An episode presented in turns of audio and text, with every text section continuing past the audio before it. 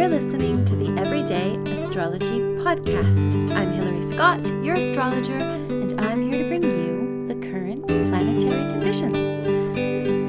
So, we are actually at this very moment in time, we're a day from the Saturn square Uranus energy, which is super potent. Like, all of us must be feeling it on some level. Like in society, it's it's obvious with the things that are going on and it's like it's like a it's going it's going to be with us all even till next year. But what happens with uranus in taurus it's like busting up and bringing in the new and kind of destabilizing how things were. And saturn is trying to stay the same or implement control like it's the government the rule like government governing the mind. So there's this like real, I guess, a square is like cross purposes. So whenever there's a square in your chart or there's a square between you and another person's chart, it will often create like a lot of strife in the character. Like, you know, it's a it's a, a constant hotspot. Basically, you'll you'll feel it all the time. It'll come up where you know, there's just something like if you have it with another person, you literally will have completely different perspectives on how to go forward.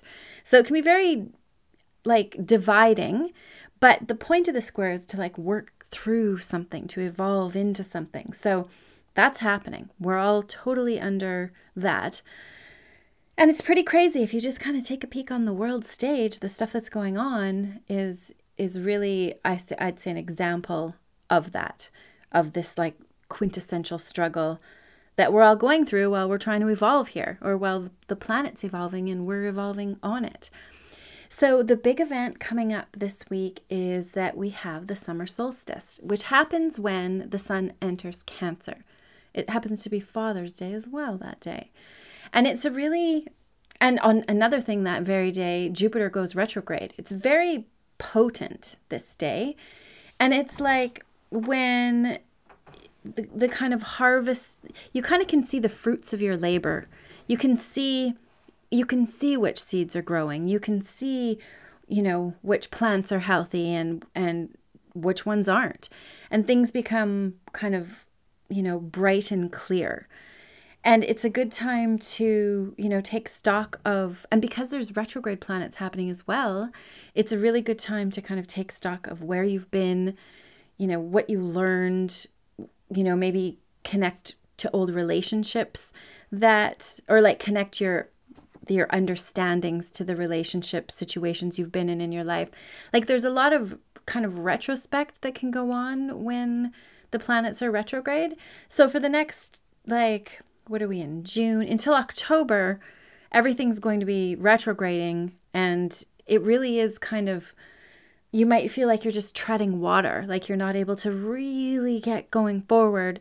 But come October, we really will. We'll, we'll feel like a whole shift in everything that's happening. So just, you know, bide your time, maybe hold your breath and float a little bit.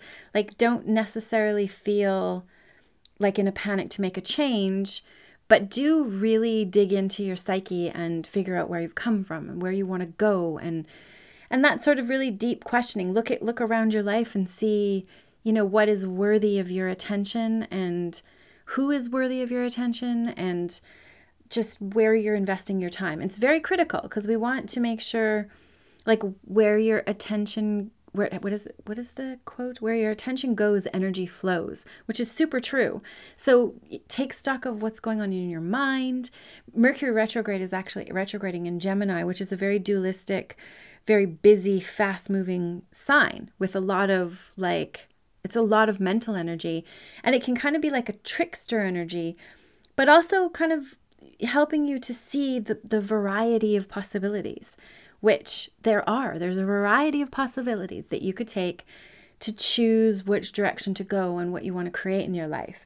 So we all are at very pivotal times and we need to kind of I guess, be in our own hearts and centered in our own systems so that we can figure out what is right and what is wrong and where to go and where not to go and who to be with and who not to be with and all that sort of important discernment kind of stuff.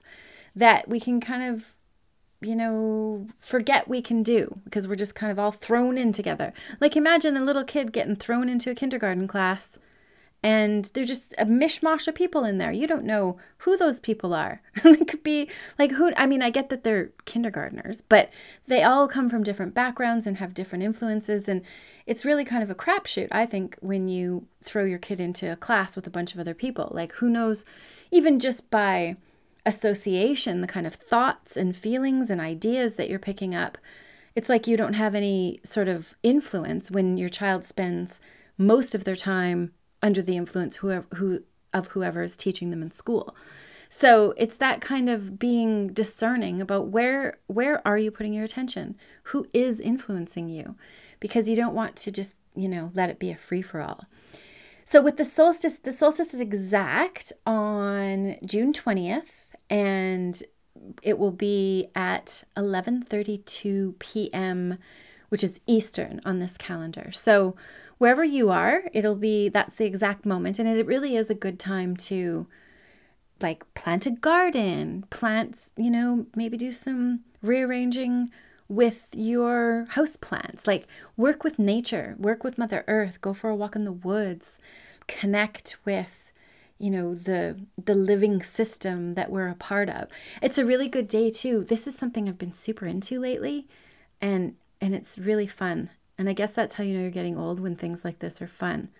but I I was on the hunt for some silica, for some silica supplements because I I've heard it's good for your joints and your nails and your hair and your teeth and all that stuff. So I was looking for silica supplements and I was like, holy moly, these are expensive. And while I was on that hunt, I discovered that horsetail, um, it's it's like an is it an herb? It's a plant that grows abundantly where I am, usually in kind of like marshy kind of wet soil is like the biggest form of silica on the planet. Like it, it's super concentrated. So I realized when I was out watering my yard that I had this whole little patch of horsetail, like just growing there for free. So I've been learning how to make it into tinctures and, and drinking it in tea all day long. And although you're supposed to be careful with that, you're only really supposed to do that when it's in season and then give yourself a break because it's quite cleansing and it can be irritating if you're not careful. So, you know, warning if you're going to do that. But it's really amazing that this, like right there on my little, you know, on a little patch in my yard was exactly what I needed. It was growing, it was free, and now I can use it. And that's like nature everywhere, right? There's there's plants everywhere that are good for us. There's nettle. You can make nettle tea. You can make dandelion tea. You can, you know what you can do to make like a tincture? I didn't even know this. This is so simple. You, all you have to do is dry out some herbs of some or herbs of some kind and put them in apple cider vinegar. Wabam! You wait a couple weeks and then you have your your herbal tincture. they call it what do they call it? Acetamum or something. There's a name for it when it's vinegar and not alcohol. So then you get like a little hit of, of the potassium and stuff. Also, this is another little interesting thing I learned on my herbal hunt is that you can take like plain old milk of magnesia, which is like pretty pure apparently, and mix that with vinegar, and you have like a super, super cheap, really potent magnesium supplement. What about that? So there's like all these Mother Nature things that we can learn. You know, there's all these like nettle cleans your liver of toxins. Like all of these things really help us. So the more attention you pay to the system, the living system that you're a part of, I think the more happy and healthy. And like, look at that. I, I now have supplemented myself with silica, which I was looking to do. I had some kind of intuition about needing it. And bam, nature made sure that it was right there for me. So I think that we can all connect into nature that way. And and I do believe it it really is nurturing and and fun. it's super fun. I'm like, how all these exciting things I'm still learning is never going to end. So that is sort of the perfect thing to do around the summer solstice, playing with plants and creating healing tinctures and nutritives that can feed your soul and your body and connect you to, to Mother Earth. So that same day, the summer solstice, the sun moves from busy, busy Gemini into home body Cancer. And it is going to be trining the sun. The sun will be trining the moon, and will be the moon will be trining Jupiter, which is a really um, Like it's just a beautiful, trines are beautiful. And then also Venus, not far off, will be trining Neptune. That's like very lucky energy. Very Jupiter is benevolent and giving and and truth seeking and justice seeking and it's you know, it's what brings us our good luck. And and connecting to this moon on the solstice, I think makes it very just very lucky, like some sort of lucky idea, some sort of lucky situation, a lucky break. Like there's just so many ways that you can be lucky, right? Like there's so many. You just you can count the many millions of ways you could be lucky. With Venus and Neptune, it could very well be like a relationship that you somebody that you meet or even like a relationship that you connect with the divine like your own higher self becomes more clear to you or maybe you are able to tap into the poetry and the and the music and the beauty and you know there is there's so much beauty and amazing things that are going on all the time in our world and yet we can be so distracted and so so like made to live in fear. Like what a waste of our there's so much like ways in which you could um like not waste your energy being fearful because it's just such a waste of time, right? Oh, it really is. And there's all these, you know, the more like the the the frequency of fear is very low and and it's just not good, right? But if you can raise your frequency to experience joy and appreciation and, you know, kindness and all that stuff brings in such lovely vibrations. And that's all we really need to do. I mean, it sounds, it's not always that easy. Like you got to go through what you got to go through.